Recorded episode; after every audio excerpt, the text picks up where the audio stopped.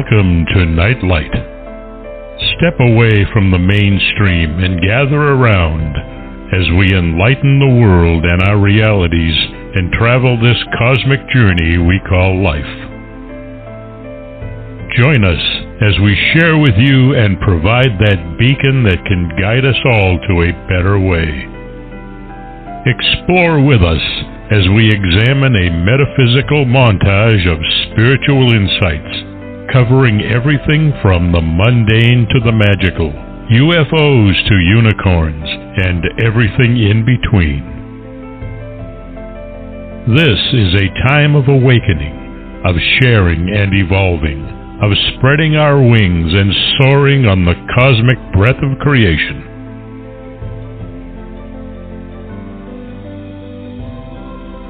Come and join with other light minded spirits as we weave our lights together to seek understanding, enlightenment, and with a little luck, some wisdom. This is Nightlight, a reminder that you are never alone.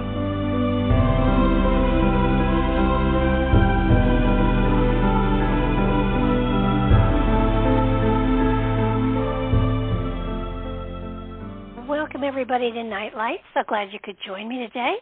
I have Joshua Greene with me today, and I'm so excited because we're going to be going into his book, Here Comes the Sun The Spiritual and Musical Journey of George Harrison.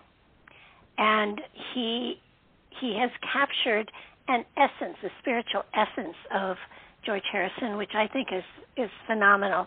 This is a little bit from the book. Uh, Joshua studied uh, meditation with the legendary Beatle George Harrison, and he draws on personal remembrances, recorded conversations, and firsthand accounts to create a moving portrait of, of George Harrison's spiritual life, his profound contribution to the Beatles' music, and previously unpublished anecdotes about his time with music legends such as Bob Dylan, Elvis Presley, and others. Mia Farrow wrote about this book Many well known artists have touched people's hearts with their music, but few have ever succeeded in touching people's souls. That was George's gift, and his story is described here with affection and taste. It's a wonderful book, and I totally agree with her. Joshua uh, earned his master's degree from Hofstra University, where he taught Hinduism and Holocaust history until his retirement in 2013. He's spoken at the Pentagon, the Judge Advocates College, and the New York New York Public Library's Distinguished Author Series, and his lectures frequently be, uh, before state bar associations. He's had an opportunity which is magical, and he has pulled even more spiritual and magical material out there, so that so that we can understand the process that George Harrison went through and how it touched not only his life and his spirit, but all of those who came close to him and near to him. Even though not not everyone understood, they appreciated the magic that he radiated from the journey that he had taken. So, welcome to the show, Joshua. Thank you, Barbara. Lovely to be back again. Yeah, we we did a, we I I did an interview with you on your um the uh, Swami and the Strange Land book, and it touched me and moved me. And obviously, when I saw George Harrison, I thought, I don't know how he's going to pull this together, but but you did beautifully. and um while I was, you know, very into the Beatles music, it's only in later life that I have appreciated how some artists have been able to tap into a universal um, energy that does touch your spirit, that does move your mm. soul, that does open you up to wanting to be a seeker as well. When you see what it did for his life, with his life, um, it was amazing, and you got to take part of that journey with him, which is even more phenomenal. Yeah, talk about good karma. Um, yeah. I was a young lad back then, 19, and visiting London as uh, on holiday break from uh, my studies at the Sorbonne in Paris, studying literature. And uh, someone had said, you know, there's this really unusual place you should visit just off Oxford Street. It turned out to be a beautiful little building that George Harrison had leased for the Krishna yoga practitioners, friends of his, who were uh, um, studying bhakti or devotional yoga. And uh, I showed up, and they were serving a tasty vegetarian lunch. And um, asked asked about myself. I said, "Oh, studying in Paris and um, play music in a college rock band." Really, what do you play? I play organ. Really, it's interesting. Come with us. so they traipsed me upstairs and stuck me in this Volkswagen Mini. Do you remember the Volkswagen Mini bus? It was probably the most I dangerous do. vehicle ever allowed on the streets of the world. So this thing is bopping along, and I'm saying, "Where are we going?" They say, "You'll see. You're in Krishna's band now. Just wait, you'll see." So we show up about ten minutes later. The van door opens, and there's this big, this very elegant street, big door with the number three. And I'm looking. This is 1969. Remember, I'm looking around, saying, "Wait a minute, three. This is Savile Row. Three Savile. That's Beatles headquarters. What are we doing here?"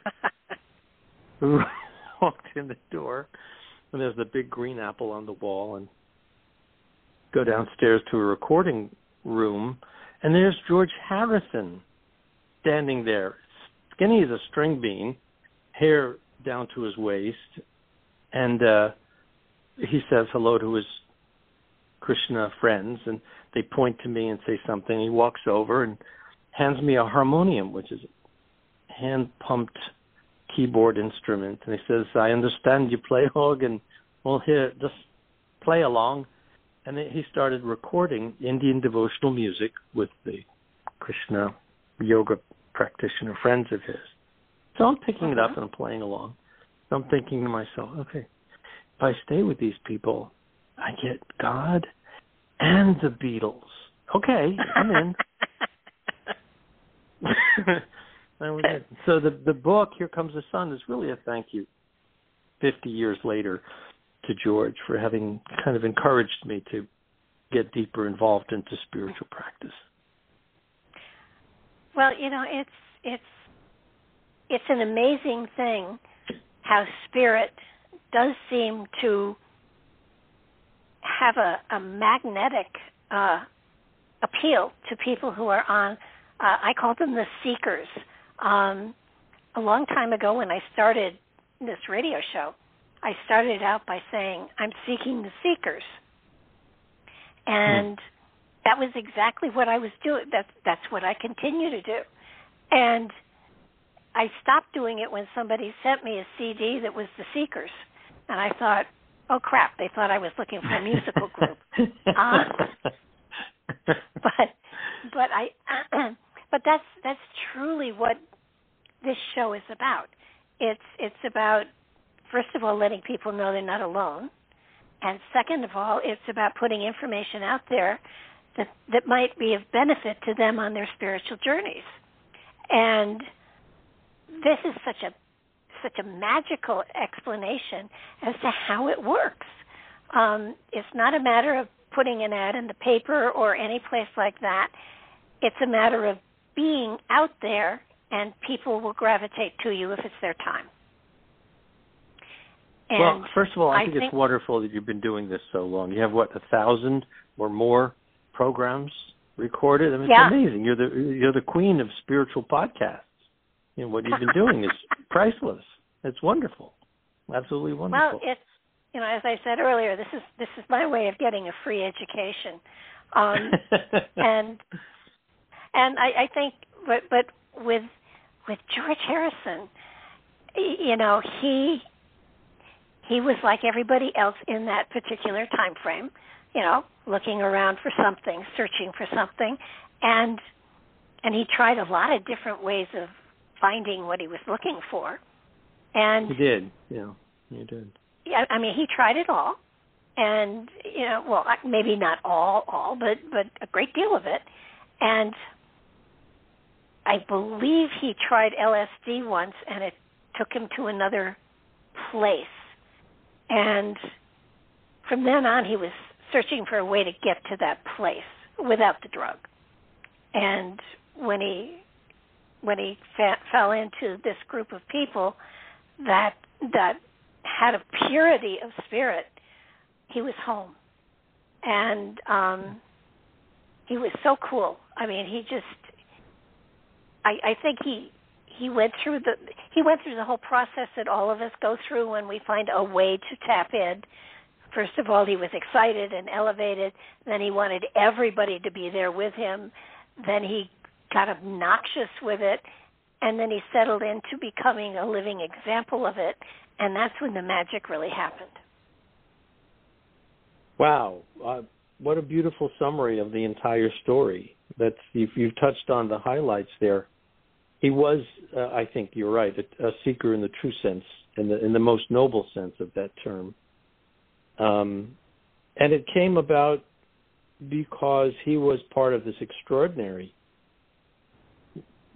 group of of musicians who skyrocketed to the top of the entertainment world and were so popular and so much in demand and so successful that they lived in one lifetime what we mere mortals would take a hundred lifetimes to live. I mean, there wasn't anyone in the world they couldn't see or hadn't met if they cared to they they had all the money. You couldn't find any more money to give them. They had it all. And you know, they had gone through so many experiences that George once described his life as a climb up the material mountain to discover once he got to the top how much more there was on the other side. Right. And and that other side for him, you're quite right when you you mentioned uh, hallucinogens. It, it, he cautioned. I, I, think your listeners deserve to know that um, George was very, very careful about this, very cautious about it. Um, he said once that uh, if you if you really want to go higher, you have to stop getting high. Yep. Um, drugs, in particular the hallucinogens, which are a kind of alternate perception of reality, can suggest, intimate that there are other ways of seeing things, but they are not themselves a vehicle of enlightenment. They they don't lead to higher. I know from my own experiments no. in college, you know, you, you'd take LSD and you'd swear you were having these epiphanies, and you'd write these things down, and the next day after you'd come down, you read it and go, "What the heck is that? It doesn't make any sense." so, yeah. So George uh-huh. credits it for having opened a door, but it was not until he started doing some serious reading. I mean that that was really the embarking on the path for him. It started with Swami Vivekananda's book Raja Yoga, which was written in 1956. Well, actually published in 1956. He he had passed away by then. And then, of course, the remarkable book by Paramahamsa Yogananda, autobiography of a yogi. That one was published uh-huh. in 1940, 46, I think was the first edition. And uh, from from Vivekananda, George picked up this extraordinary idea that if there is a God, I want to see him. What good is there being a God if we can't see him? So that for George became a call to action, you know, a call to the road of adventure. And then with autobiography of a yogi, of course, he had his first intimations of the kind of mystical experiences that can occur through various forms of yoga and contemplative practice. And then meeting Maharishi Mahesh Yogi, that was in 1966, I believe, was the first meeting. And then in 1968, taking the Beatles, the other three Beatles, with him to Maharishi's ashram in Rishikesh. And then coming back, and the other Beatles just deciding they just weren't as interested in the path that George uh-huh. had embarked. And when he comes comes back to London in 1968, that's when he meets these three couples from America who were practicing bhakti, devotional yoga, Krishna yoga, and got very close with them. And I showed up in 69, so it was a little bit after they had all gotten together. And then in 69, at the end of 69 is when we started recording the devotional music. And the records that George did were extraordinary, amazing. They went to the top of the pops. yeah. He said to us, he said, "Let's let's record the Hare Krishna chant." He says, "I can see it now. The first Sanskrit mantra on the top ten. These wonderful visions of bringing the good news, so to speak, to uh, as wide an audience as he could reach. Well, I think he he transcended a lot, and with with a lot of people on a spiritual quest journey. I mean, that that's a trite phrase, but it's the only one I've got. Um, he he did a lot of research. He he lit it, he he pulled knowledge all over the place, you know, from books and stuff like that. He studied, but there's a big difference between um, understanding intellectually and and knowing spiritually. Mm-hmm. And he, you know, I I know tons of people that have, gosh, tons and tons of certificates for you know classes they've taken and stuff like that, but they don't they don't know on a spiritual level the material that they've been they've been handed. So so the journey is one of gathering and then ingesting and then living the philosophy so that you become a living representation of the wisdom that you've got inside. And that's yes, what he you're, did. you're describing the high stages when one becomes you know, the embodiment of, of the teachings. That's you know the bodhisattvas in the Buddhist tradition, or the the rishis and the sadhus in the the Hindu tradition, or the um, tzaddikim in the Jewish tradition, of the, the the sages and the realized souls. That's that's some pretty high stuff. Most I'm teaching this and I have to come to grips with it all the time that you know there's so much that I would love to share with people and yet I know and it takes only about an hour for everyone to kind of get real and say hey you know this is all wonderful but I got to pay my bills you know what does this stuff teach me that's going to help me live my life on a very practical level you know reaching nirvana it, it sounds lovely but you know I've got a report I got to hand in tomorrow, and and I got payments due. You know, people live very real, practical lives, and and um, I think too too infrequently uh, the connection is uh, is made, or too frequently it's not made. I guess um, that these spiritual teachings they have practical value they they yeah. do have application, you know, in, in, in the everyday world and, and um those are the teachers who are most valuable. The people who can translate these often very complex ideas into terms that anyone can can follow and appreciate and and, and apply in their lives. George did that. Well, I, George had that ability. George could take a complicated book like the Bhagavad Gita and turn the Sanskrit verses into singable lyrics of a pop song. What an amazing, what an amazing skill that was. That was oh my extraordinary. Gosh. But it, but his life was also an example of that. When when his wife came to him and said, "I'm leaving you for," I can't remember who it was, but she was Eric Clapton. Yes, and mm-hmm. he just listened quietly and he said, Well, I guess I have to divorce her. And that was it. You know, it was his perception of reality that that enabled him to be the person that he was. Yeah, the the Sanskrit and, term from that is samatva.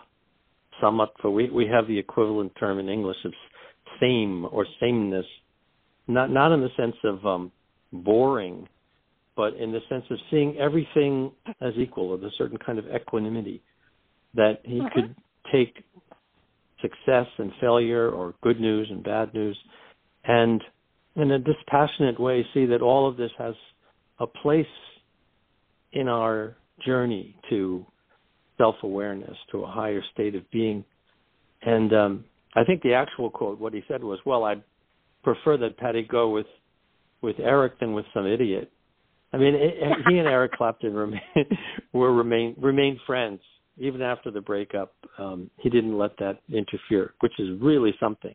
I mean, you think about your best friend takes your wife away from you, and you stay friendly. That's that's pretty cool. Well, he, that's the kind of person you know, he was. You know? Well, he just had had gotten to a point where, um, and and I want people to understand that that none of none of what he became cost a lot of money. I mean, I mean, yeah, he flew to all over the place to visit people and stuff like that. That's something not everyone can do. But his studies and the way that he grew and the way that he expanded his consciousness and tapped into universal consciousness was was free. And it was just a matter of taking those steps and then applying them to your life. And i think that's what is so magical about his entire process. He figured out that this is a personal journey and and that he did it internally and and then his external life was a reflection of what was going on inside of him and it was magical. Hmm. That's a lovely way of putting it. Uh there yes there was an appreciation that i observed in him. I mean I, don't get me wrong. He he and i were not exactly best friends or anything like that. I spent maybe a few months with him in the early 70s when where we were recording records and touring and so on. But uh, I, I wouldn't presume to call myself a close colleague of George Harrison. But it, I, there was enough time there that I could observe him and uh, see what you're talking about. He, there was no pretense in him. In fact, if anything, it was the opposite. If you if you spoke with him like a human being, you know, on subjects that were meaningful. You know, like you know, I've been reading this verse in the Gita. Uh, what's your understanding? Or you know, if you spoke with him like like a, a human being, he was there for you. If he saw that you had that little twinkle in your eye, like ooh, now I'm with a Beatle, you know, he would literally turn around and walk away. He did not want to reinforce any of that kind of false material identification in anyone and and he he he understood the value of humility. I mean, and for someone who was so world renowned, he was a fairly humble guy.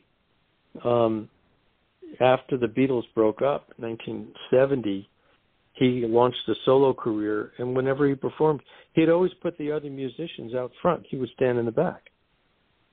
I mean, there are these little signs of the kind of personality and behavior that were exemplary. Um, and uh, well, even when it was always even when they went on, even when they went on tour, not when in a single career. You spoke about how when they got to the plane and they were flying to the next venue, on one side of the plane was the vegetarian food, but on the other side was the good garbage.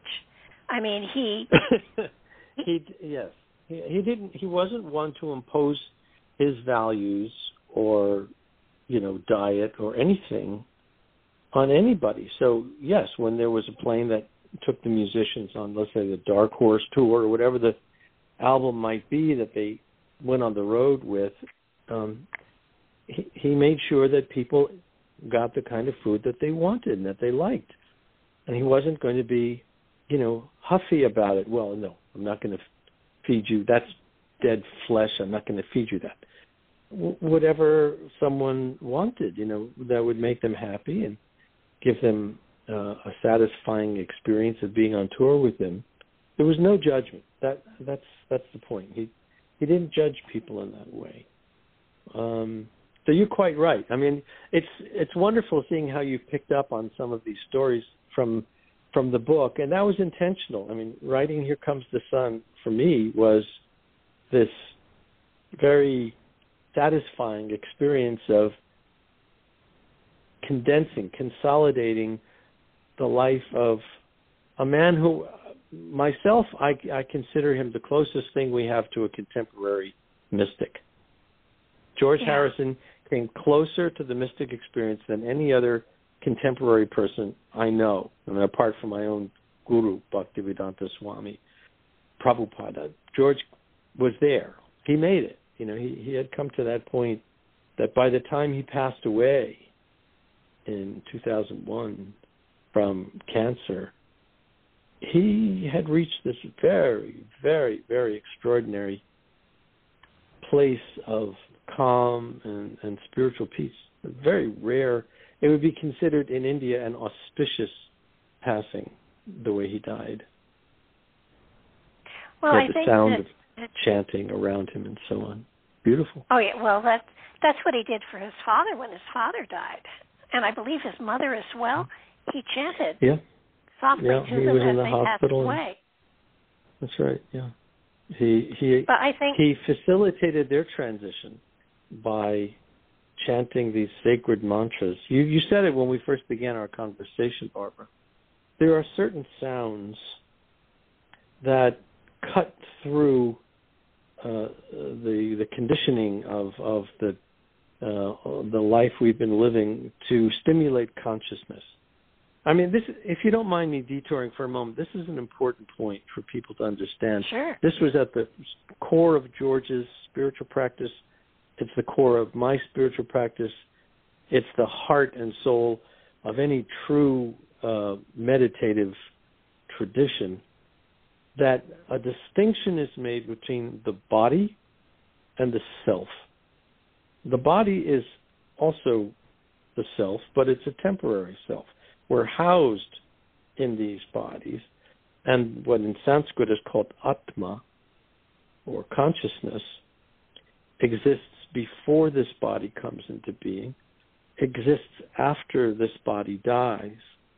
That self that goes on and that has been here before, that's the subject, that's the that's the goal of the yogic traditions. Now, in the past 20, 30 years, the field of consciousness studies has come quite far.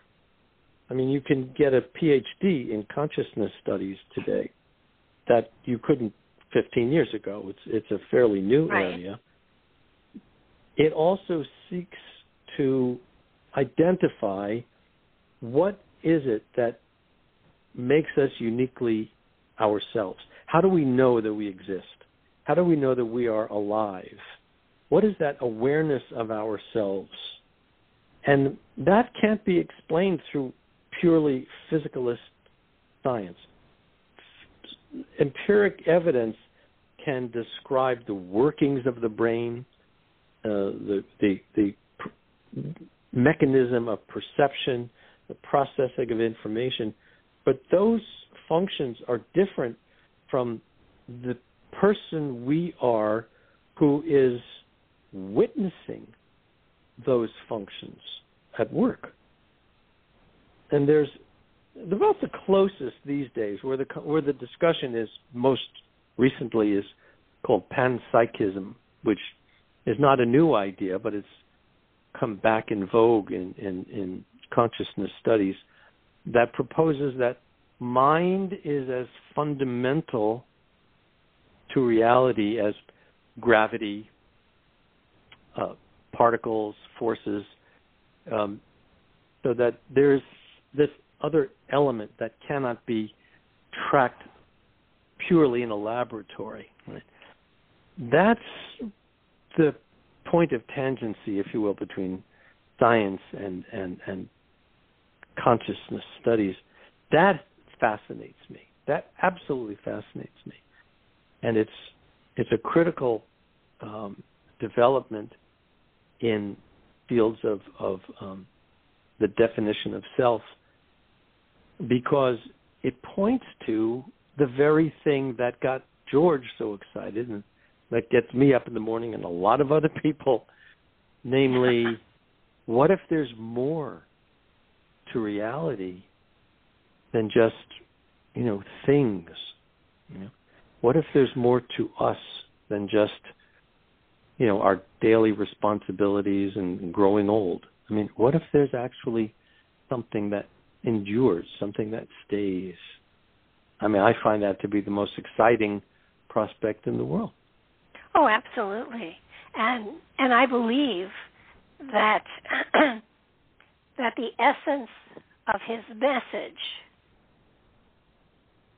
is is the true master teacher and that that his message as a master teacher only takes place after his passing and all that's left are the memories. Hmm. That's a very profound thing you just said there. I don't know why it is, but the world seems to operate in such a way that we appreciate. I'm going to sound like a Joni Mitchell song here. You don't know what you've got till it's gone. Right. you know, well, and you yes, know, the it's very is, often after they've left you know, that we appreciate the, he the teachings of the great when he- teachers. when he was alive, he was a student. It took his passing to become a master. Hmm. Uh, there's something to what you're saying there. Um, if you go into his post Beatles uh, music, Mhm. there's this extraordinary quality, particularly to the lyrics of albums like All Things Must Pass and Living in the Material World and so on. It's almost like a spiritual diary. yeah. He's describing his realizations, he's descri- describing his discoveries, he's describing his fall downs, you know, his errors, his his mistakes. He's he's opening his heart to people so that they can learn by his journey, his life. That's an amazing thing. Oh, Most yeah. people would be well, too embarrassed, you know, to I think to that reveal that. the purpose of a physical reality and a physical lifetime is to experience those lessons, is to experience the pain and the and, and all of the other stuff that goes with the physicality. And then as you transcend into spirit, then your message becomes spirit. And and people will look and, and, and they will listen to his lyrics in a whole nother way because I have found that that so many songs that have been written for for the la- for well traditional songs. I some of this pop music I don't understand. Rapping I don't understand. But if you look at the lyrics of a lot of songs like Till There Was You is is the song really written to another person or is it written to God? I was alone until there was you. Yeah, George And liked to play that. That, uh, well, of course, till there's that particular song comes from the Music Man, and, Yeah. and I don't think when when it was written it was meant as a as an ode to God. But your point is well made. Uh, he would in a song like something, you know, something in the way she moves attracts me like no other lover, and he he described to us to, to his Krishna buddies that uh, he was describing God, but he had to Right. say she because people might get the wrong idea about it. so he didn't want to you know, become that- a poof. no, exactly, and he would he would often do that. He, you know, he he would invest these moments of revelation, these moments of profound uh, insight in into the simplest of, of of moments. It's extraordinary how he would do that. You, you just have to read the lyrics. It's really something. You said something important though, and and um, it brought to mind um, the Dark Horse tour, which in some respects might have been the low point in an otherwise very distinguished musical career. Um, he was rushing to get the album out. It had something to do with tour dates and so on. and so he he he recorded so many hours a day that his voice he lost his voice. So the critics were rather unkind, and in the live performances of the album, they called it the Dark Horse Tour, H O A R S E, and uh, earned him uh, some kind of negative reviews, and he took it very much to heart. You know, he cared about how people thought about him, and um, he went back to some of his old rocker ways, whether it was drugs or whatever, alcohol, whatever it might have been. And then um, one of the people I interviewed for the book Here Comes the Sun was the late rock journalist Al Aronowitz.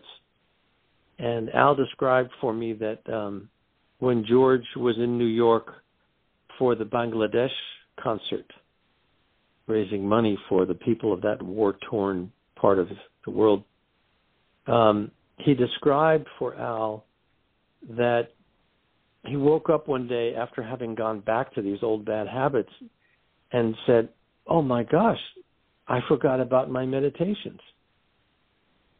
And he went right back to his daily chanting. He would he did mantra chanting. His form of yoga was mantra chanting. He he learned that first from Maharishi Mahesh Yogi and then afterwards from Bhaktivedanta Swami. And his favorite mantra was the Krishna mantra, Hare Krishna, Hare Krishna, Krishna Krishna, Hare Hare, Hare Rama, Hare Rama, Rama Rama, Hare Hare. And it's a call to God, please allow me to serve you. It's a beautiful, simple almost a childlike call. And he would chant on beads, which is a strand, almost like a rosary. It's called a mala, which is, is Sanskrit for a garland. It's like a garland of flowers, these, these beads. And he would chant every day um, on his property at uh, Friar Park, west of London. There was a tree that had fallen, not fallen down, but had died. The tree had died. And so he called a, a, a, a sculptor friend of his and had the faces of his beloved teachers carved into the trunk of this tree. So on that tree, you'll see the face of Vivekananda, the, the face of Yogananda, the face of Prabhupada. And uh, he would go there in the morning and sit before that tree trunk and, and chant on his beads. And um, he took it very seriously. I mean, this, this is an extraordinary thing that he would allow us inside his journey to learn that if you know you're going to fall down, you're going to scrape your knees, and you know what? Don't give in to the despair. Just get up and keep moving. You know where he learned that was Bob Dylan. Bob Dylan did not look back. Bob Dylan wrote a song, and then he moved on. He didn't, you know, go back and fiddle with lyrics or whatever. George appreciated that. He he, he liked the idea that you know we're in, we're fallible creatures, and that's fine. Just don't wallow in in despair and and you know embarrassment over making a mistake. Mistakes can be a really good friend, a really good learning experience. Move on now. And and um I know for myself that's one of the things that I took away from my time with George. There was there was a moment when um we were going to go out on tour. He had his road manager, Derek Taylor, I think his name was, book us into outdoor concerts in Amsterdam and all over Europe. And uh we would go and we would chant mantras, you know. and it, was um one time he came to the temple on Bury Place off Oxford Street, and he had given us a microphone, this Shure S C H U R microphones, which had a kind of a metal mesh, small globe head. Someone had dropped it, mm-hmm. and it was dented. He looked at that, and he looked at us, and he said, "You know, pardon my imitation." You know this micro this is this is this is Krishna's. You know, it's not yours. You should take better care of the. You know, here he is teaching us. You know, we were the full time ashram people, and he was the the rock star, but he was teaching us. it was an extraordinary uh, thing to see how he was able to uh, walk that fine line between a worldly life and an otherworldly life. It's beautiful. Well, he he also he was into nature. He was into the garden. He was into the the estate that they bought that he, you know, planted hundred. He, I love the story that he went to a a close a nearby um nursery and asked the man, you know, how's it going? Are things, you know, doing well? And he, the man said, no, it's been very, very slow. And he said, well, let me give you a boost. I'll take all the trees you've got. and yeah, he was generous, very, very generous in that way. I'll tell you something though about his gardening. You know, he was such a fine gardener. Here's something about George. Whatever he undertook, he became a master at it. Whether it was playing the guitar, or, or playing the sitar, or writing songs, or driving race cars, or chanting mantras, or becoming a gardener. I mean, everything he did, he sought out the best teachers. He learned it, he took it seriously, and he mastered the skill. It was an extraordinary thing to see. When you visited his home at Friar Park, I remember this clear as a bell. It wasn't a, like a proper trimmed, you know, English garden. It wasn't formal in that way. It was wild. He'd have tall flowering trees next to, you know, wild grasses and then bushes and and it it it looked very spontaneous meaning that he wasn't trying to prove to anyone what a great gardener he was. It's almost as though he was just creating the space and allowing nature to do her thing. It is an extraordinary statement, um, an expression of the kind of person he was, that he didn't want the credit. He he he enjoyed. For him, gardening was like stroking, caressing the body of God. You know, God and nature. Yeah. It, it was a spiritual practice for him, gardening, and it was well, it was you, beautiful. What he created was beautiful. Oh, oh, absolutely. Um, you you mentioned Hare Krishna. What does Hare Krishna mean?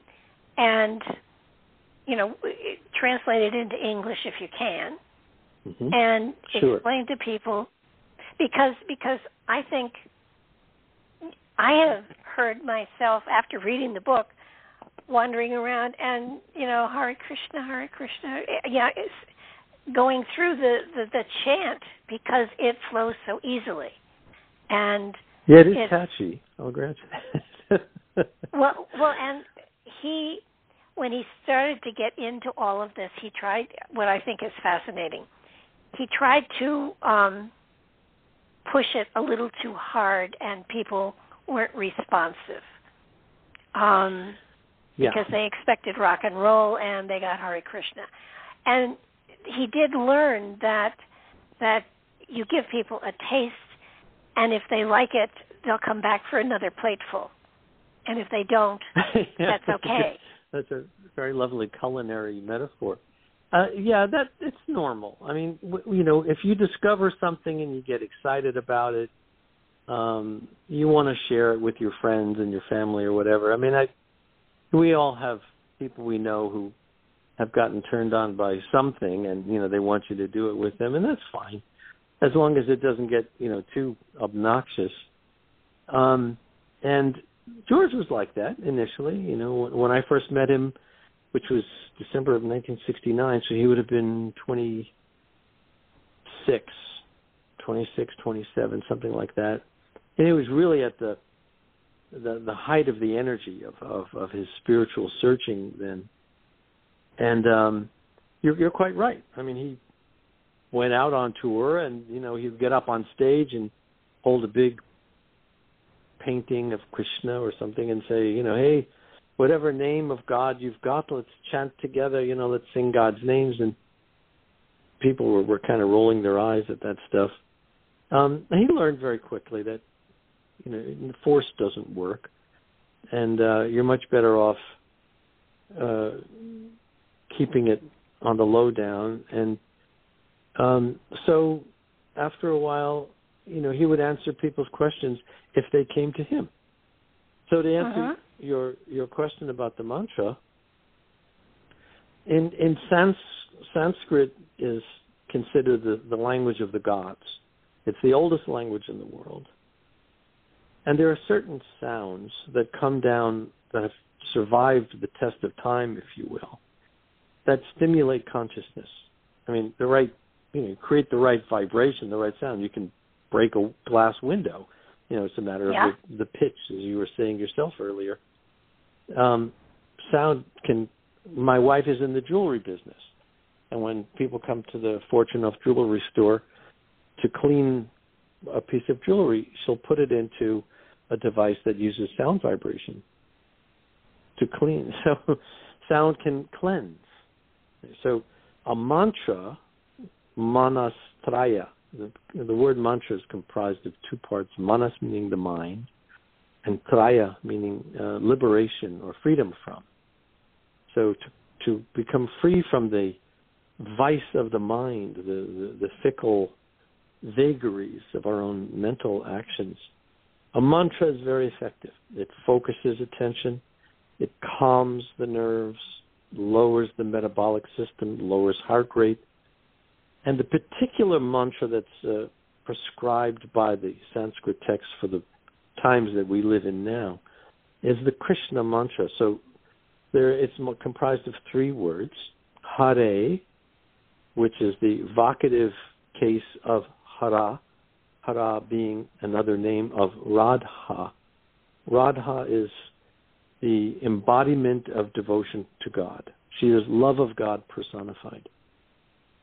Uh, Hare Krishna, the word Krishna means the most beautiful, the most attractive. And Rama, Hare Krishna, Hare Rama. Rama comes from the Sanskrit verse Ramante Yogino Anante, that the yogis, the most advanced yogis, experience the greatest Rama, the greatest bliss. So we put the words together in these eight couplets Hare Krishna, Hare Krishna, Krishna Krishna, Hare Hare, Hare Rama, Hare Rama, Rama Rama, Hare Hare. And initiation into the bhakti tradition means taking certain vows, and one vow is to chant on this rosary of 108 beads that mantra 16 times a day. So going around the rosary 16 times. It's about an hour and a half of mantra meditation a day. And uh, it's a beautiful thing. Sometimes in the early days, people would come up to me and they'd say, "How? Why do you keep singing that same song all the time? Isn't it boring?" you know? And no, no, because unlike a material, I'm sure you sing Coca Cola, Coca Cola, that's going to get boring. But these transcendental sounds, Hare Krishna, Hare Rama, those those are very pleasing to the self, to the soul and uh, the the taste for that chanting grows and grows. I'm 72 now, and I started chanting when I was 19. So I'm not very good at math. What is that? 53 years or something like that. It's a lot of chanting. yeah. and I promise you, Barbara, it hasn't gotten boring. well, I was I was trying to. I was trying to think of a way for people to understand the sort of bliss that you get from it. And mm. you know, it, there there is a a kind of um, it's a transcendental bliss. That's the only way you can yeah. put it. Um, it yeah. takes you outside of yourself because what happens is what I think is beautiful about it is that by by chanting it over and over and over and over, begin to imprint your brain and your memory with that, and so you flow absolutely automatically into it from time to time.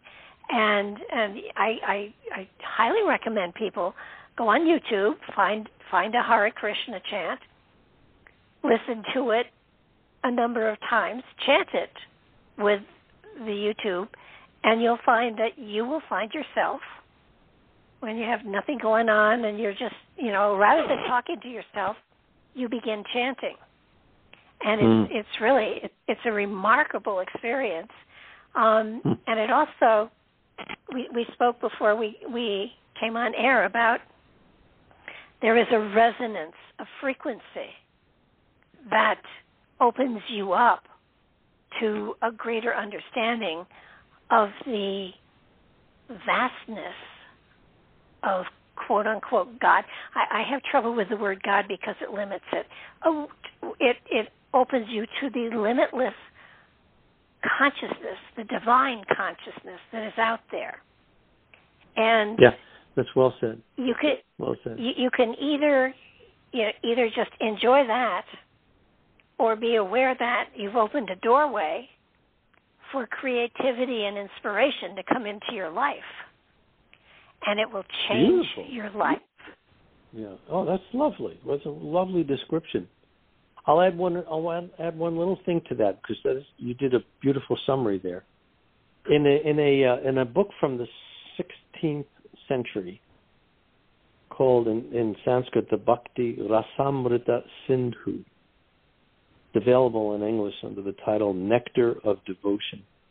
In that book, the author Rupa Goswami a follower of the Saint Chaitanya, who was the first to bring the chanting of the Krishna mantra into public venues. Um, Rupa Goswami describes that the first installment, first thing that happens, is a sense of ah, kind of relief. The more you chant, the more you realize, wow, I'm not all of the traumas of my life. You know, I ha- I may have I may have sadnesses, but they don't define me. That's not who I am. And that's just the beginning. I mean, that's the first thing that happens, that sense of relief that comes with chanting Hare Krishna, Hare Krishna.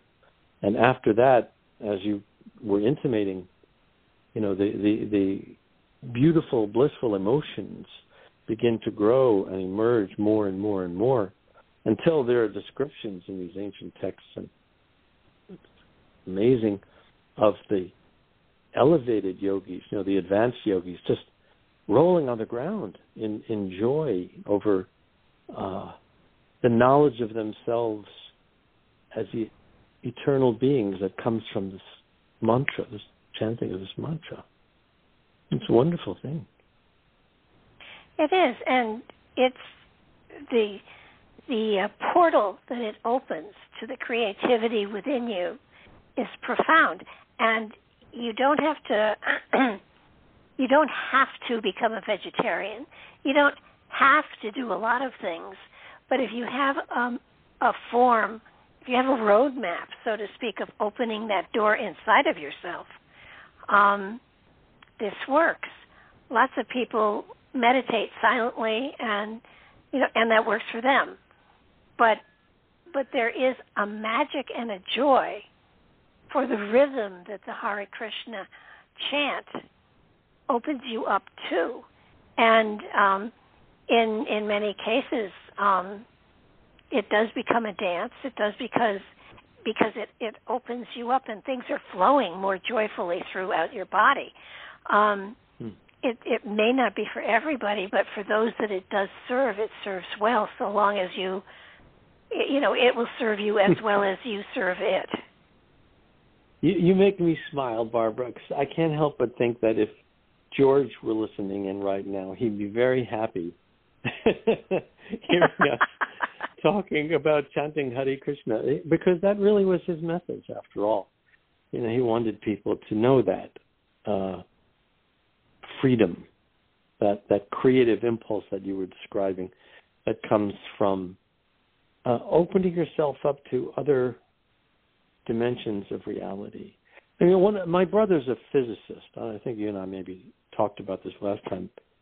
Um, Brian Greene is a remarkable uh, scholar and and uh, someone who has done more than anyone I can think of to popularize uh, science. He's an extraordinary writer and so on. And um, he and I often, even though he comes from the physicalist side of things, and I come from the, if you will, the consciousness side of things, we do agree that the universe is so extraordinarily multidimensional that it allows room for many, many kinds of realities. It doesn't have to be all one way or all the other way. And and you made a good point. You know, just you uh, just set out. You know, the journey starts with one step. You know, so yeah. you don't have to, you know, change your diet or do this or do that. Just opening up to some of those other dimensions through the simple practice of chanting a mantra uh, has extraordinary effect. Extraordinary effect. So uh, yeah, I think George is smiling. well, I think so many today are are lost and frightened and don't know what's coming next. And the reality is, you know, the present is the only thing you're guaranteed. So enjoy it, expand on it, and grow with it. Mm. And yeah. t- tomorrow might may not come, but but if you do what you can with what you've got today, I found that um, I call I call going to that place inside of you where you open yourself up to uh, creation and whatever. I call it clicking in. You know, I've been in this field for oh goodness, I keep saying 50 years, and it's been a good decade that I've been saying 50 years. So, but at least at least half a century. Uh, yeah, I, I, advanced you know, mathematics. yeah. so, but but I have found that that um and, and like I said, I call it clicking in. When I click in, there is a sense of timelessness and magic, and it's it's possible to draw on on so much more that is out there in universal consciousness than than is within my consciousness. Sitting here, um, you know, talking intellectually, but but you know when you talk on this material, you can't, you can't help but open up to that other area. And what I find fascinating is once you have opened up to that creative side of yourself, to recognize that you are a part of creation and therefore part of a creator, so that so that you can pull material through that tunnel and apply it to your life.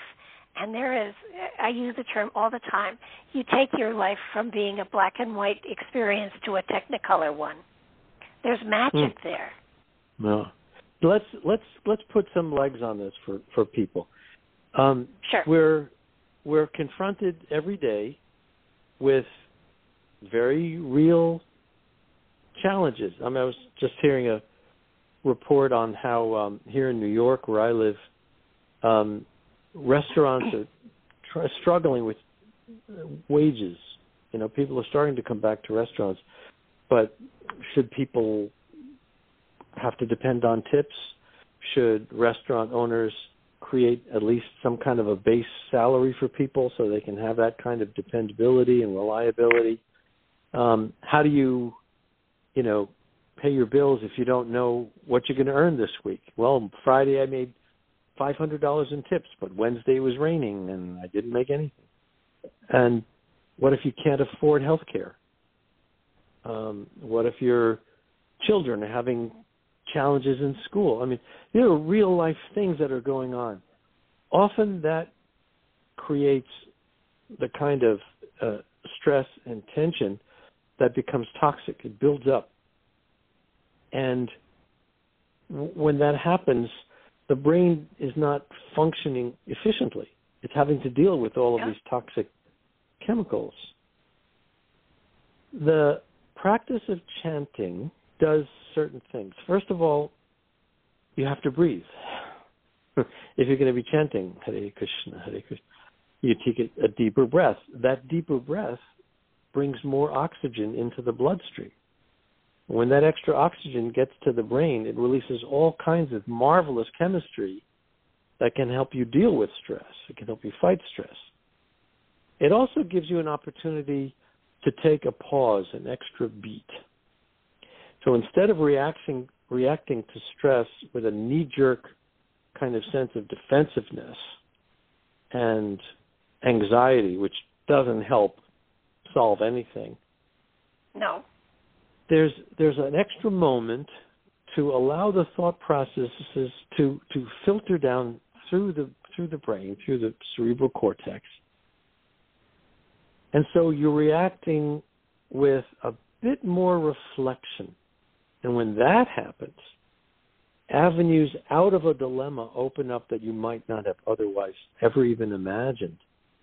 So there's a real practical boots on the ground benefit to chanting. I, I very often tell my students I can't tell them to chant because in the university that, that would be considered you know crossing a line that you're not supposed to cross. But I will suggest to them that they take a deep breath before they go into a test or an exam or some difficult situation. Just get some extra oxygen going through the bloodstream. Now you and I can talk about how as long as you're going to take an extra breath, you might as well chant a mantra as well along with yeah. it. so so there's some very very practical um, benefits to to mantra chanting, and um, these things are beginning to you know have clinical application as well. So uh, yeah, it can it can go very well, far. Also, the use of the paradiddle. I mean, are you familiar with that? No. the paradiddle um, is is a very basic drum technique, but it comes but but way before that, it's a way of balancing the left and right hemisphere of your brain. And and for those listening, I will talk you through it. We're gonna if you put your hands on the table and I'll I'll walk you through it. And every time I, I say tap, every time I say tap tap. So so paradiddle goes like this. It's no, I'll call out the left and the right, and you tap according to what I do.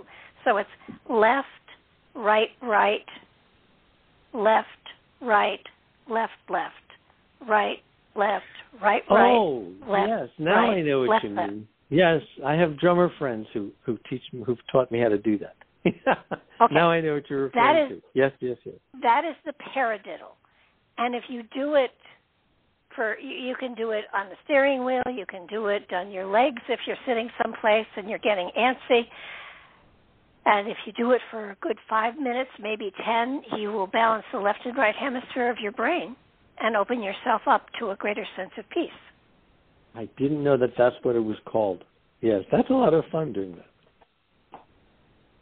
and and so I mean there are all sorts of little tricks and quirks and things like that that you can utilize that spiritually balance you to be able to focus.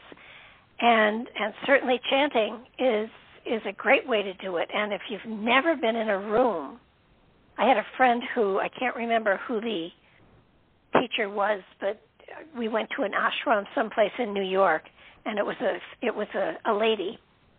And um I sat in a room with about 2,000 other people who were chanting Om. And let me tell you, your your body vibrates to it after a while. Yes. You become Yeah. part part Yeah. of part of a swell of energy. And and again that's that's using sound to Mm-hmm. vibrate inside of you to open doors to another realm. People often ask me, "What is that Om thing that you chant?" and the, you know the the ancient Sanskrit texts describe that Om is the primordial sound that launched creation. Uh, you might make a parallel with the biblical verse: "In the beginning was the Word, and the Word was with God, and the Word was God." Om would be that primal creative sound that uh, launched creation.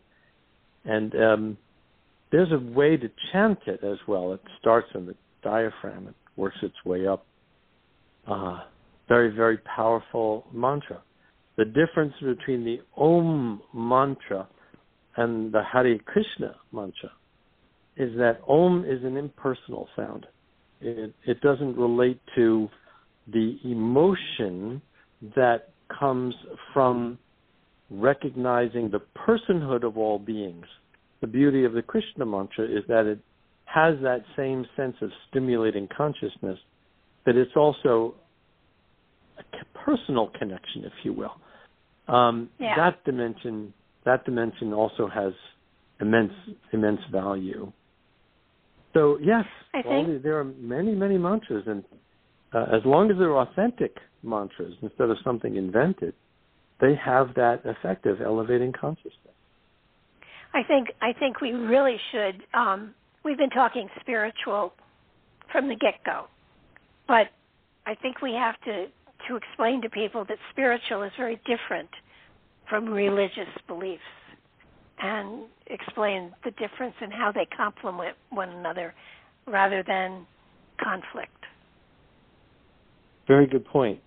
Um, religion is uh, an important vehicle for creating unity in communities, for establishing certain baseline criteria for behavior, for bringing people together, and there are many good things that can come from religion. Religions have a point of origin in historic time, whether it's 2,000 years ago or 5,000 years ago, however long back. The area of exploration that you and I are addressing here doesn't come from historic time. It's ahistoric. It comes from outside if you will, the, the material creation. That's the direction of consciousness. That that's where the mantras go, um, and it, there's no converting involved. You know, you, if you're one religion, you can convert to another religion, but the, everyone is by nature consciousness. So that there's no converting to that. It's already a part of everyone and everything. Uh, big difference, very big difference. Yeah, I know a lot of people say, "Oh, that's that's against my religion," and I always say, "No, no, has nothing to do with religion. has to do with your consciousness. Has to do with your spirit. Has to do with how is your spirit going to worship your God." Well, what's interesting also, Barbara, is that these dimensions that we're talking about, you know, the the eternal self, the non-material self, the stimulating of consciousness, the awakening from the sleeping condition of birth and death, those areas of exploration are also there in the traditional religious cultures. But you have to go deep into the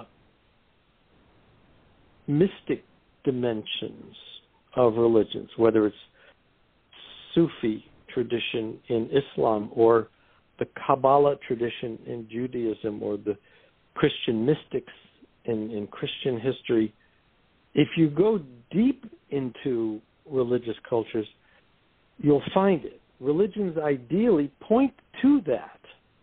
They point to that place of union of all beings on an eternal plane.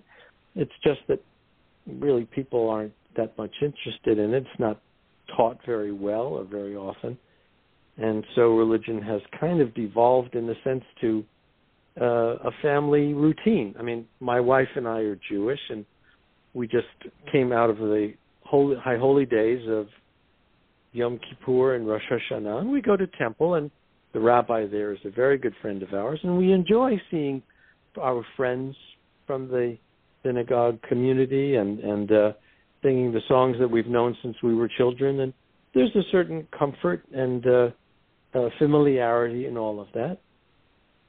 Uh, but th- that's different from what we're discussing. We're talking we're talking about something a bit more sophisticated. Well, deeper. Call it deeper. I, I don't know about sophistication. I, I think well, that it's in this sense, in, in this sense that you know a, a a light reading of the scriptures, the Bible, and whether it's the New Testament or the Jewish Bible, talks about a divinity that's not always very likable. You know, it's a kind of a god yeah. of chastisement and punishment and so on. And um, if you that and that can be a bit of a turn off. I know it was for me. It was for George too. George was George was not happy with the church religion that he was brought up in. He he he walked away from religion at a very young age. But here's a good example of someone who had absolutely zero interest in religion, but when he learned about consciousness, mantras, yoga, the meditational practices, he got so excited that became number one priority for him in his life. There's a very good uh, point of tangency there in how George was uh, very turned off by his family religion, but completely turned on by what he discovered in India.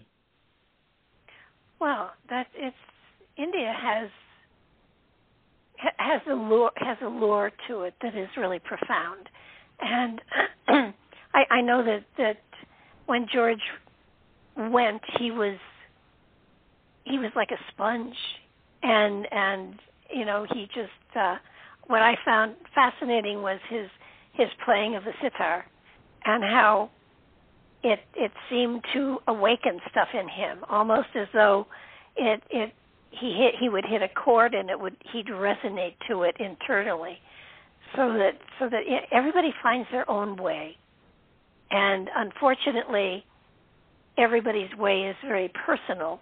So you can't say to someone, "Well, how'd you find that?" and you know, and it won't work for them. None of us are going to sit down and play a sitar, probably, but um, for him, it, it woke him up on many different levels.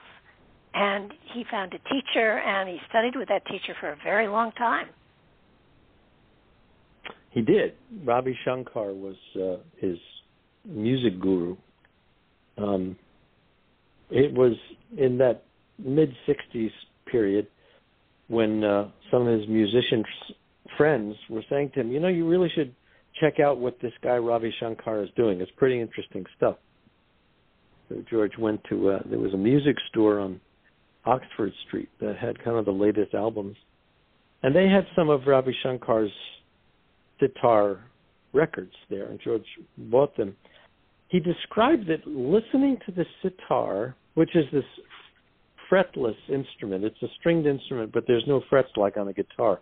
It's it, meaning that the this the strings, the notes that you play aren't restricted to da da da da da da da da da. There there's a uh, an area where the notes blend and bend so that you can get sounds that go wah and in a sense it's like a heart yearning. That yearning of the heart with these strings bending. And it's it's part of um indian uh temple music sacred music that they play in the in the beautiful temples in india. And when George pl- played those albums of Ravi Shankar's sitar uh, performances, he said there was something familiar about it. And I learned uh, for Here Comes the Sun, I interviewed maybe 75 people, and one of them was George's sister, Louise. And Louise described for me that when uh, she was an older sibling, and when their mother was pregnant with George, 1942 or three. Uh, she used to play uh, the on the, the radio on Sundays. There was a show called All India on the BBC radio, which was Ravi Shankar playing sitar, much of it. Ah. And she played. She would tune into that show as a way of bringing calm and peace to the child in her womb, the little baby George Harrison that was inside her. So when grown up George heard Ravi Shankar's albums and said there was something familiar about it, whether he was remembering things that he had heard when he was in his mother's womb or from a previous lifetime, I mean that that we'll never know. but he did say there was something very, very familiar and appealing about it, and that's when he traded in his guitar uh, to to to learn sitar with Ravi Shankar. They met, and Ravi liked the young George Harrison. He was in his twenties, late twenties, and uh, found him very sincere, and so he agreed to teach him how to play sitar. And they went to um, Kashmir, uh, to Srinagar, which is the capital of Kashmir, north of, of India, and they stayed on this houseboat on a lake called Dal Lake, and that's where Ravi Shankar taught George to play sitar, and he got pretty good at it. he got pretty good. I think he got pretty good you'll, at you'll hear he him. tried. You'll yeah, you'll hear him playing it if you listen to Norwegian Wood. Down, down, down, down, down, down, down, down, down, down, down, down. That's that's a, that's an early sitar performance by George George Harrison. He Oh, got much better later. Yeah. Well, you know, it's it's it's interesting that the four the four Beatles were so different, and yet there was a blend of energy there that created amazing music. oh my God, And- that that's never going to be repeated again. That was that was But- a but- miracle. He basically always stood in the background. He preferred it there, and and it's it's kind of interesting that that of all the Beatles, um, his journey uh, was very different, and and it just it it it was it was magical what pulled them together, what held them together, and and they didn't even think that they would last that long, and um, it's it's something that I don't think any of them could walk away from. It haunted them even when they weren't together. So I'm wondering if karmically there was something that was intentional for them all to be together for for all together now.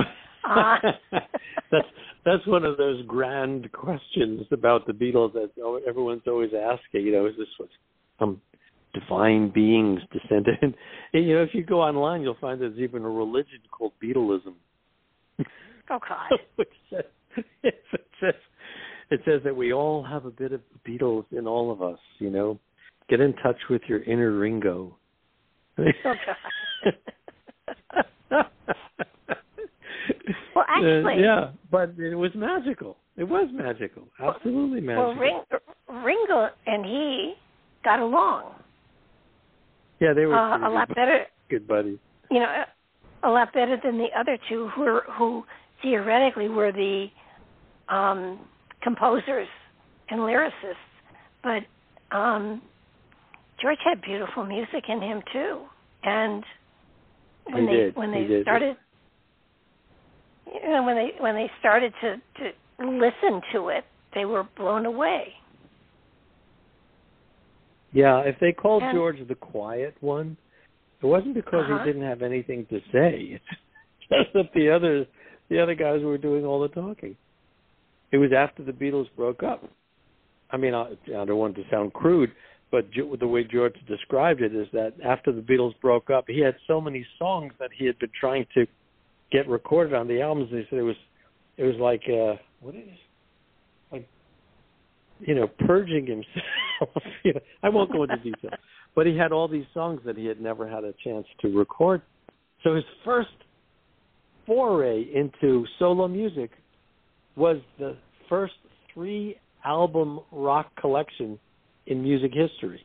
And he had so many songs. There was three albums in that oh my first goodness! uh, solo album. All things must pass. It's amazing. He had so much music uh, in him, and uh, yeah, yeah, yeah. But of course, I mean that's amazing. He did have. music history. he- I mean, there was that one lawsuit with um My Sweet Lord. yes. The- Yeah, Um, that was. uh You know, i- i- one of um George's signature songs you know, perhaps the signature song of all of the music that he ever wrote was "My Sweet Lord," and uh, it's it's a simple melody. It's a three chord structure, you know, "My Sweet Lord," and the the same chord structure, da da da, was used some years before by the um, girl group. I can't remember their name now. Who sang, you know, he's so fine, gonna make him mine. Yeah. And there was a court case saying that George had plagiarized the music. So he brought in ethnomusicologists and music experts to argue that you you can't copyright da da da you can't copyright three notes that's crazy yeah. How many there's so many songs that start off da da da. But um the, so the judge ruled that it was inadvertent plagiarism. And so he had to give up the the copyright in uh in in my sweet lord.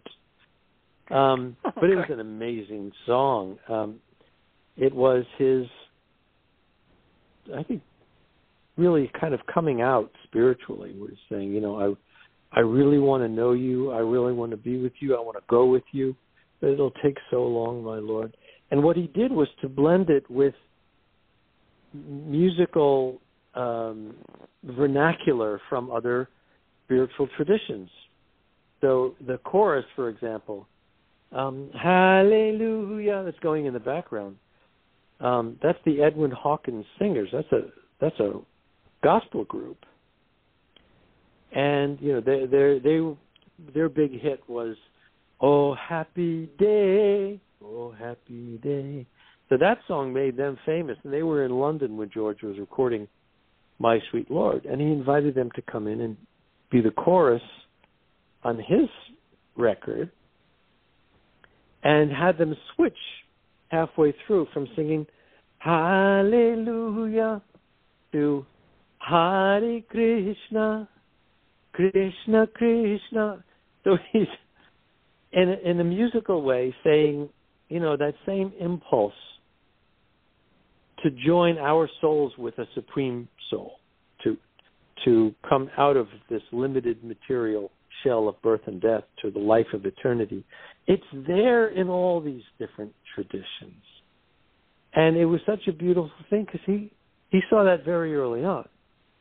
And that kind of broad minded, uh, ecumenical, if you will, view of the journey. How what a beautiful thing that was in in that song. Oh, anyway, absolutely. he got back at them because you know he had the he had the other song that was on the B side, so he made royalties from the B side. he didn't lose anything. well, I, I found it just so fascinating how each of them took on a separate direction and career that they went in, and and um, but the creativity that was there. What what I love is after they had broken up, the other the others recognized his his artistic ability at arranging and everything, and they would consult with him. They did, and uh, at a certain point, Paul actually admitted that he probably made a mistake by always looking down on George as the younger one in the group. Look, I don't want to give the wrong impression. These guys loved each other. They were the best oh, yeah. friends, and like family. You know, you have tiffs. Family argues from time to time. It doesn't mean you stop loving each other. So these oh, yeah. guys loved each other. You know, they they were best buddies. Um, because George was the young one, they sometimes it was yeah, go go go play that. So that when he actually well, yeah. started showing what he could do, they were kind of surprised. Well, I, they couldn't have been more famous, I don't think. Um, but but it's just their their artistic gifts as a group were so phenomenal, and they touched so many lives. And I, I'm pretty sure that they turned a lot of people around as far as you know what they were going to do with their lives. I mean, I I know certainly inspiration for, you know, um, getting your music out there and becoming famous, but at the same time, I, I think that there is a spiritual message that's there as well, and working in Congress with other people as opposed to, you know, stepping out and being, you know, a lead anything. Uh, even though from from time to time, you know, all of them had a, a song that was just theirs. Ringo had a beautiful lullaby that he sang, and and uh, you know it's it, it's an it's a great example of what people who are in in tune with each other spiritually can produce and, and put out there um, into the into the mixing bowl of creation and, and, and touch people's lives. Oh, sure. Journalists were always asking George whether the other Beatles were as spiritual as he was. And he would say things like, well, you know, Paul is Paul. Uh, but uh, uh, John, uh, I went to visit him at the Dakota in his apartment in New York, where he was living with Yoko, and I saw stacks of CDs of Indian music. So he said, I think that you know there was some influence there. And he said, so far, Ringo, don't ever underestimate Ringo. He says he's probably a yogi disguised as a drummer.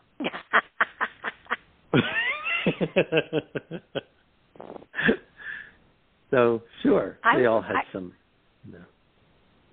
Well, and and actually, I, I found I found it terribly moving that you know he chanted in at his father and mother's bedside when they passed away. And when he passed away, his son was chanting at his bedside. Yeah. Yeah, um I don't think you can ask for much more than that. Um my my son's a wonderful young man as well. He he uh, he makes me look like a chump. He's so spiritual. But, uh, you know, hey, everybody's got their yeah. own road. yes, indeed. Yes, indeed. I, I think that's that's what's so great about spirituality. It's it's it's it, it doesn't limit you. It allows you to express yourself in what is more, most natural for the spirit you carry within. So sometimes it's writing, sometimes it's painting, sometimes it's music, sometimes I mean there there there are so many different ways to express yourself creatively and get yourself where where you're going. And and it, it's it's really funny. Um a friend of mine has a, a mother who has dementia. And she gave me the title for a spiritual book that someday I'm going to have to write. And at one point she had said to her mom where are you going? And her mother turned and looked at her and said I don't know but when I get there I'll let you know and that's what the spiritual journey is. You know, you know it's spiritual, but you aren't exactly sure where it's going to take you, and what it's going to expose you to, and what it's going to open in you to express within reality. Hmm. It's an amazing I'll, journey. I can, I can admit something to you that you know wouldn't necessarily talk about. You know, you and your ten thousand listeners or whatever. Um, it took me a long time. It took me a long, long time to recognize that. I mean, I was one of those young people in the '60s who really thought, you know, this is the way. I now I've got it. Now I've got it. you know, and and um all that the rest of the world has to do is, you know, get hip to what I found. And um I mean that's fine because you know youthful exuberance has its place. But I think as you mature, you know, you what you were saying that's quite true. As you mm, deepen your understanding of what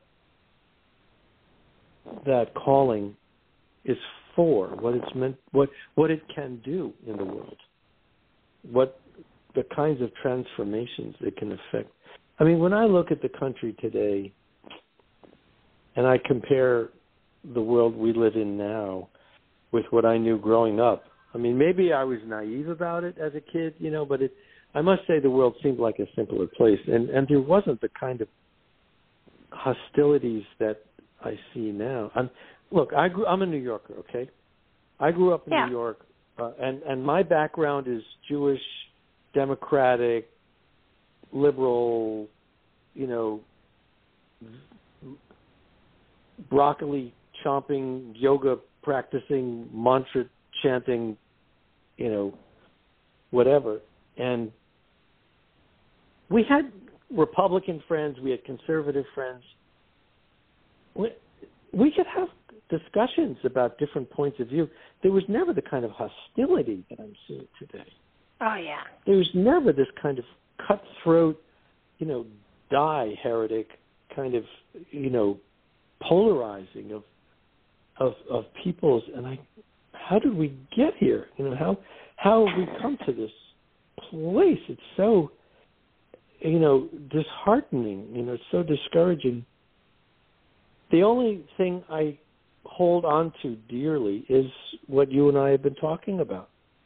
Namely that each of us in our own way we can make a difference if we first reform ourselves if we become examples of the kind of change that we would like to see, and of course Gandhi said, you know, be the change you want to oh, see oh, yeah. in the world. But I love what um, the late Anita Roddick used to say. Roddick was the founder of the Body Shop, and she would buy cosmetics and, and herbal products from indigenous peoples around the world. She she used to say, if you think that one little entity is too small to make a real difference in the world, you've never been in bed with a mosquito. this is true. Some somebody once said to me, "What do your what do your followers think of what you've become?" And I, my my response was, I was horrified. I said, "If anyone's following me, stop, because I don't know where I'm going."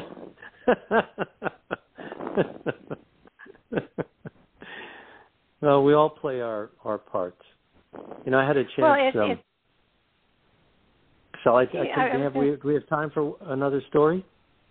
absolutely. Uh, well, after I came back from spending 13 years in ashrams, uh, I had no job skills whatsoever. I mean, there wasn't much call for Sanskrit mantras in the corporate world, and eventually, I I ended up working with someone whom you know very well, Dena Merriam, who's Ah, yeah. a fellow fellow yogi and a dear dear soul, and, and someone I practically grew up with. And she, her, her father, David Finn, and his partner Bill Ruder had started a public relations firm called Ruder Finn in New York, and Dena worked there. And she called me and said, "Hey, come work with me. I need another yogi up here on the third floor." So we joined forces, and uh, it was extraordinary seeing how the things that we had learned from our spiritual practices. You know, she's she's a an exponent and a product of, of self-realization fellowship, Yogananda's group, and I come from Bhaktivedanta Prabhupada's Krishna uh, Bhakti background. And she said, "Help me with this gathering at the United Nations. There was a gathering of religious and spiritual leaders back in August of 2000. So I got to interview anyone I wanted, from 1,500 spiritual leaders from around the world, and other people as well, including some of the sponsors of this gathering. One of whom was Stephen Rockefeller. Stephen J. Rockefeller, when he was younger, was heading toward the uh, seminary. He was going to be a priest. And then he discovered Buddhism, and he's been a practicing Buddhist ever since. So I can be a little brazen when I interview people. I say, "Hey, Stephen, what's it like being a Rockefeller?" You know, the cameras are rolling and the lights are on. And he took it seriously. He was a real gentleman. He said, "Well, you know, some of us are called upon to play out our parts on a grand stage, on a world stage. Other others among us on a more modest, more humble stage." And then he said something I never forgot. He said, who's to say which is more important? Yeah. Because our job is to take the opportunities that are presented to us and to make the most of them. And what you do will influence the people around you, and they will influence the people around them. And in that way, we're connected to the grand scheme of things, even from our humble little place. And uh, I think that's what you've been talking about all this time, Barb, is um, each of us has a role to play. If we listen oh, to yeah. that voice of wisdom that's within us, we'll know which way to go. You don't really need, I, you know, to take a lot of classes. if you no. just listen to your own conscience, you'll know which way to go. Well, I, I tell people usually that I always try to listen for a calling as opposed to making a call. And mm. I have I have found over my lifetime that that if I'm patient, a calling comes. And sometimes mm. it's a telephone call, sometimes it's another kind of call, but but you recognize a calling when it happens. And those times when I have been answering a calling and I have felt, oh, I know where I'm supposed to be going and doing. I got it. I'll drive from here. That's when I hit the brick wall. So it's it's it's a matter of trusting a calling is going to take you where you belong and don't try to steer because the minute you try to steer you limit the capacity and the and the and the direction the calling could have taken you in. If you flow with it, if you go with it, you always end up well where you belong. Um, sometimes if you if you try to steer, it takes a lot longer to get there. But but um, I always tell people don't try to make that call. Don't try to presume you know what the universe wants you to do. Make them lay it out in front of you, and you know I have I have found that um, when I make a wrong turn, it's usually it's usually because I've made a choice that was not appropriate and and you know the universe lets me know in sometimes not so gentle ways but but if you wait for the calling if you're patient and while you're patient do whatever meditation or whatever creative work you're doing and wait because the call always comes when you're ready for it and Very you know nice. if you try That's to lovely you know you if you if you try to bake bread before it's risen it doesn't taste as good. We've had a lot of culinary metaphors in our conversation today, haven't we? That's nice. I think it's lunchtime and I'm hungry. That's what it is, right? yeah, it's, it's a very simple answer to that. So, what what was it about George's journey that made you feel that called to you to write this book? He was an honest human being. You know, in, in those days there was a lot of posturing. You know, the hippie. Yeah.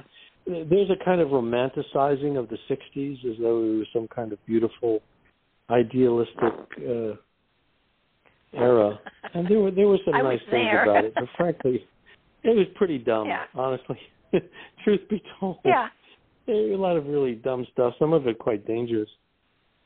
Um, and to find somebody who was real and true to himself and had a uh, a, a power of discernment. Um, you know, he could size up in a split second what someone's motives were, what you know, the substance of a thing. It didn't take him long, and um, I appreciated that in him.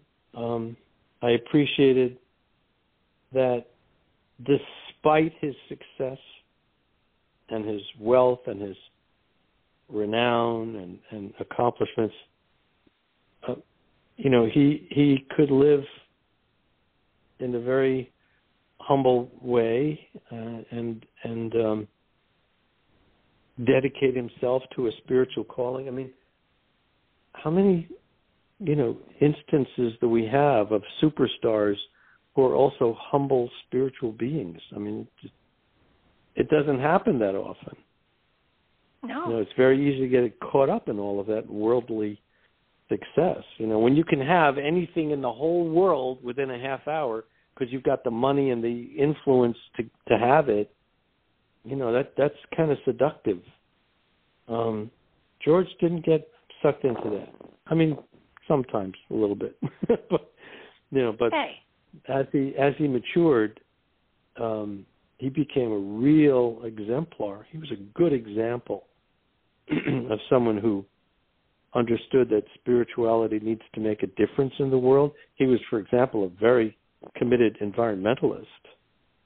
Oh yeah. He was very concerned about what was happening to the natural world and so on. And you know, um, I liked that part of him. I liked the social activist part of him, the anti-nuclear, pro-ecological side of him.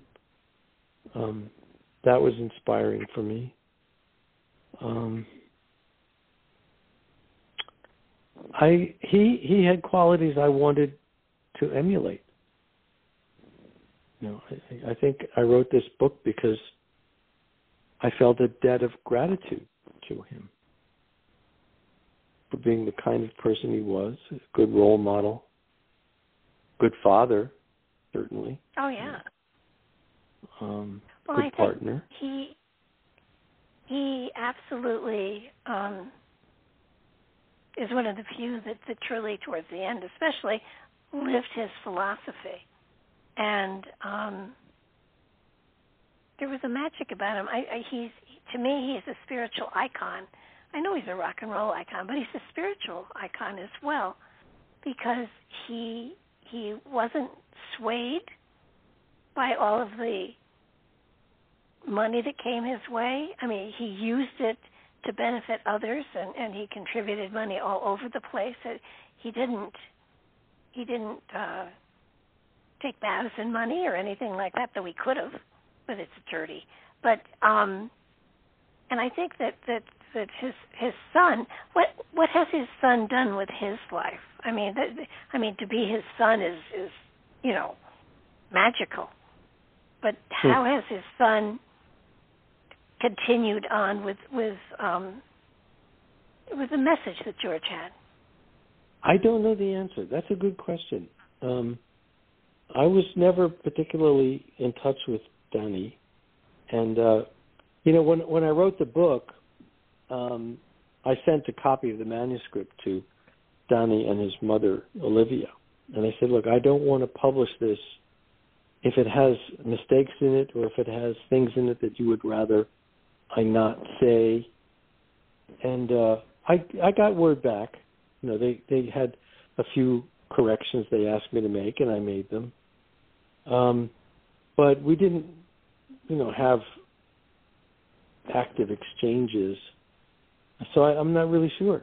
Um, I can't help but think that he's a chip off the old block, and that there's a lot of his father in him, and you know, having grown up with someone like that, you can't help but um, benefit from the everyday wisdom that no doubt was a part of their discussions and all. But I couldn't tell you from he, my own experience. I mean, he was George was bigger than life, and he had the luxury of following his his spiritual pathway um, a hundred percent. And and he chose and it chose to do so, and he did it well. Not everybody has that kind of ability to make that commitment, and yet and yet he he the message he left is so beautiful.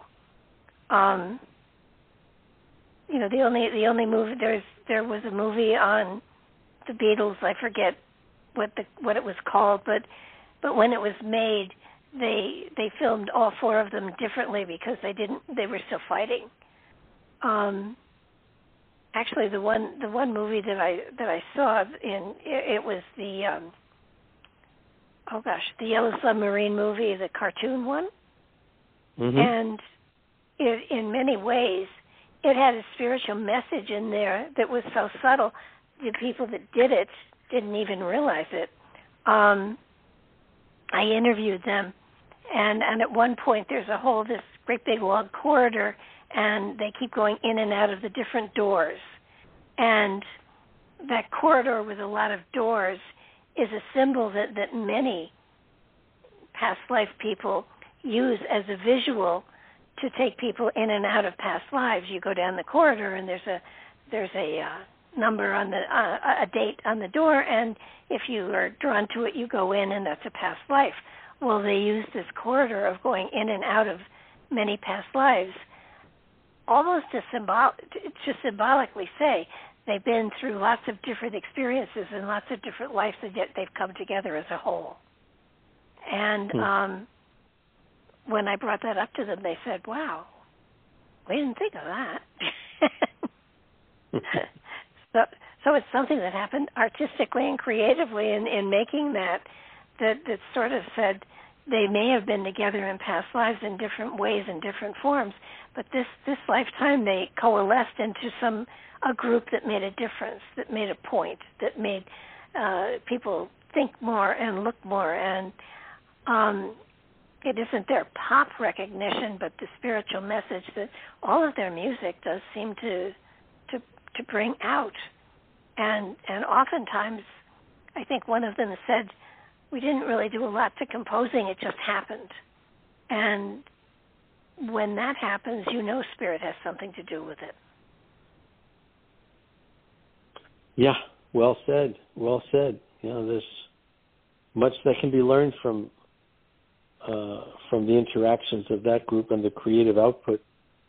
Um, it, it, the earlier music, I think, was a little bit more bubblegummy. Um, yeah. It was. It was.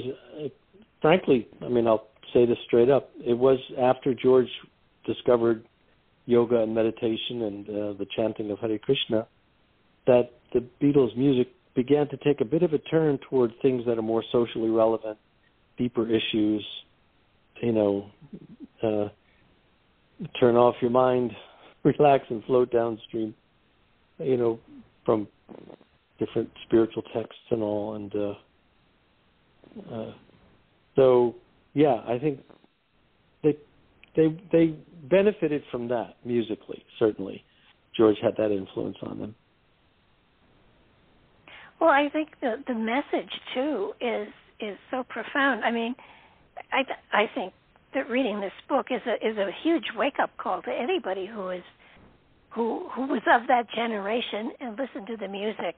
And, and and you know when a piece of music or a piece of literature survives the test of time that there is a message for all of humanity. And certainly um you know I went back and listened to a lot of the music um because you know as I was reading the book, you know they were talking about different pieces of music, and I played the music to make sure that I knew I had a feeling for anyhow what was mm. what was what the purpose of it was. Was it to open a door? Was it to was it to trigger a memory? Was it to open someone up to a different perspective on life?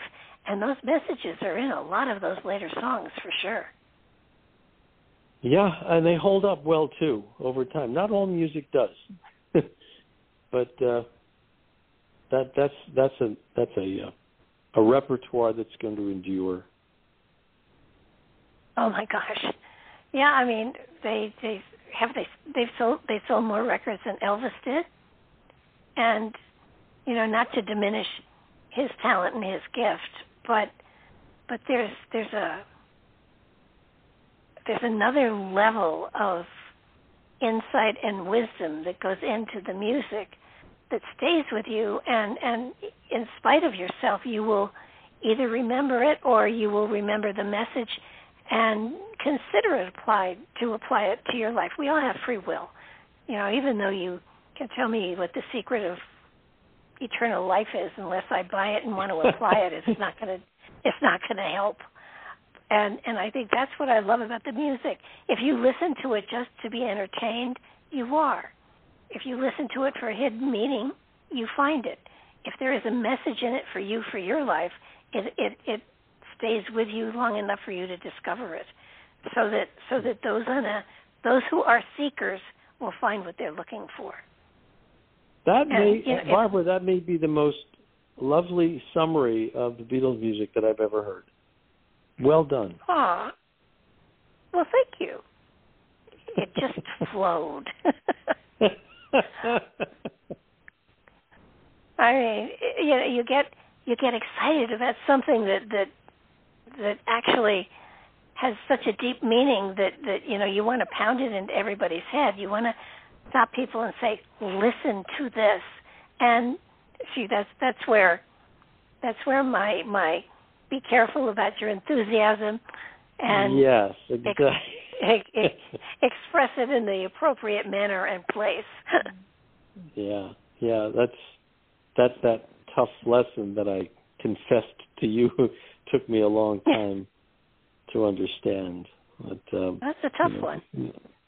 Yeah, look, everyone's on their own path, and and um, some paths are more challenging and difficult and dark than others. Yeah.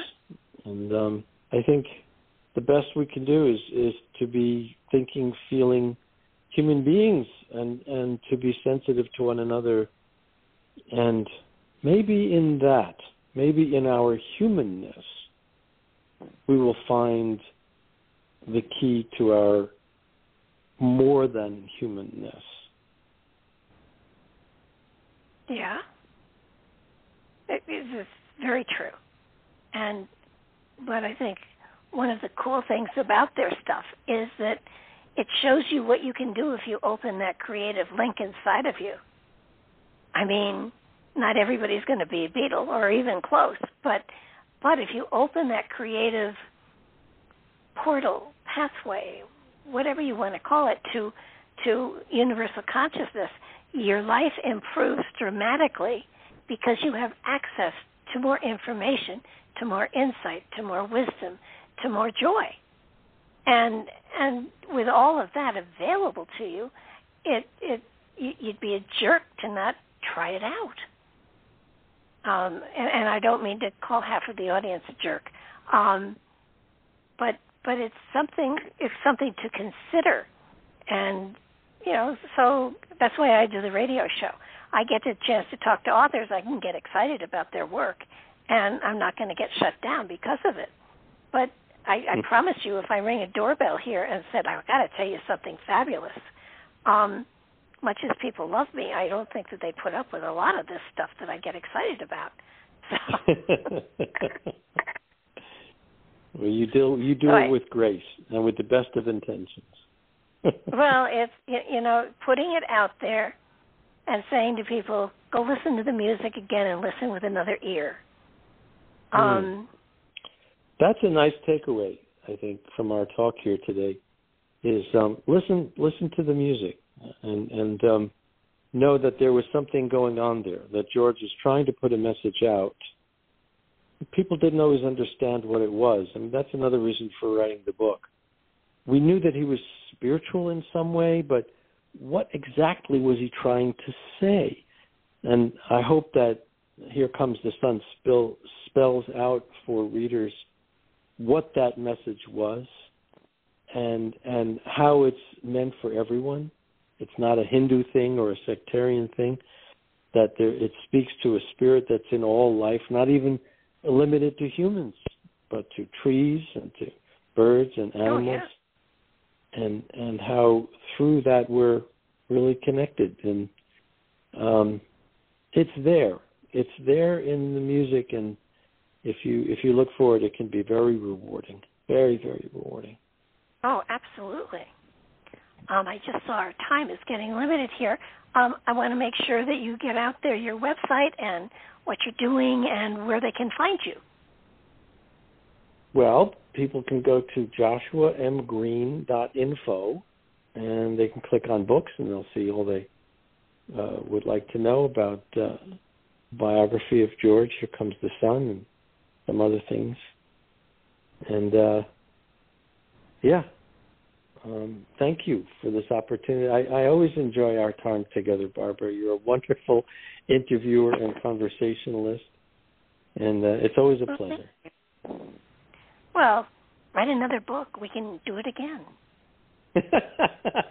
There's a challenge. Thank you for that too. well, there has to be another book in the works. There just has to be. Well, yeah. well, a lot of well, a lot of what I'm called upon to do is from the that with that other hat on about Holocaust history, and uh, that's that's a different discussion. Oh, absolutely. And and um, that that was a profound time, and being faced with possibly it coming again is a scary thing. So, mm. so in the meantime, people get out there and chant and see if we can exactly. exactly. I'm, I will promise bit. you. I mean, if you if you're chanting Hare Krishna, you begin to dance. There's no way to stay still. So that is true. That is true. It's it's um it's catchy. it is, and, and not only that, but but it awakens probably a yearning that everybody has inside them, and they don't know it's there. And again, has nothing to do with religion, has to do with spirit. And I think once if you we find all the just, key to that, if we all just chanted yeah. and danced more, I think the world would be a happier place, don't you? Oh, absolutely. And and I think I think I think your book uh, on the Swami uh, does show that that that he he danced and sang everywhere, and um, it was catching. Joy is catching, yeah. and and yeah. George had George had the joy, and yeah. um, the most wonderful people that we've been blessed to know have have been joyful, and they generally sang and danced. Funny yeah. thing. Music is amazing. It is. It, well, that and laughter. I think that that hmm. that there's laughter there too, and the laughter is to me the best medicine ever, ever, ever. But um, I, I do have to. I thank you so much. This has been such a pleasure again, and um, maybe I'll get you and Dena together, and we'll do something together, the three of us. that would be, a that would be a joy. Thank you, Barbara. Thank you too, and thank you everybody for being here. This has been a blissful afternoon. Now I'm higher than a kite, and um, I may just turn on some chanting and see what it, where it'll take me. Please join us again next week, and um, have a wonderful, blessed day, and uh, and the rest of the week too. Bye bye now.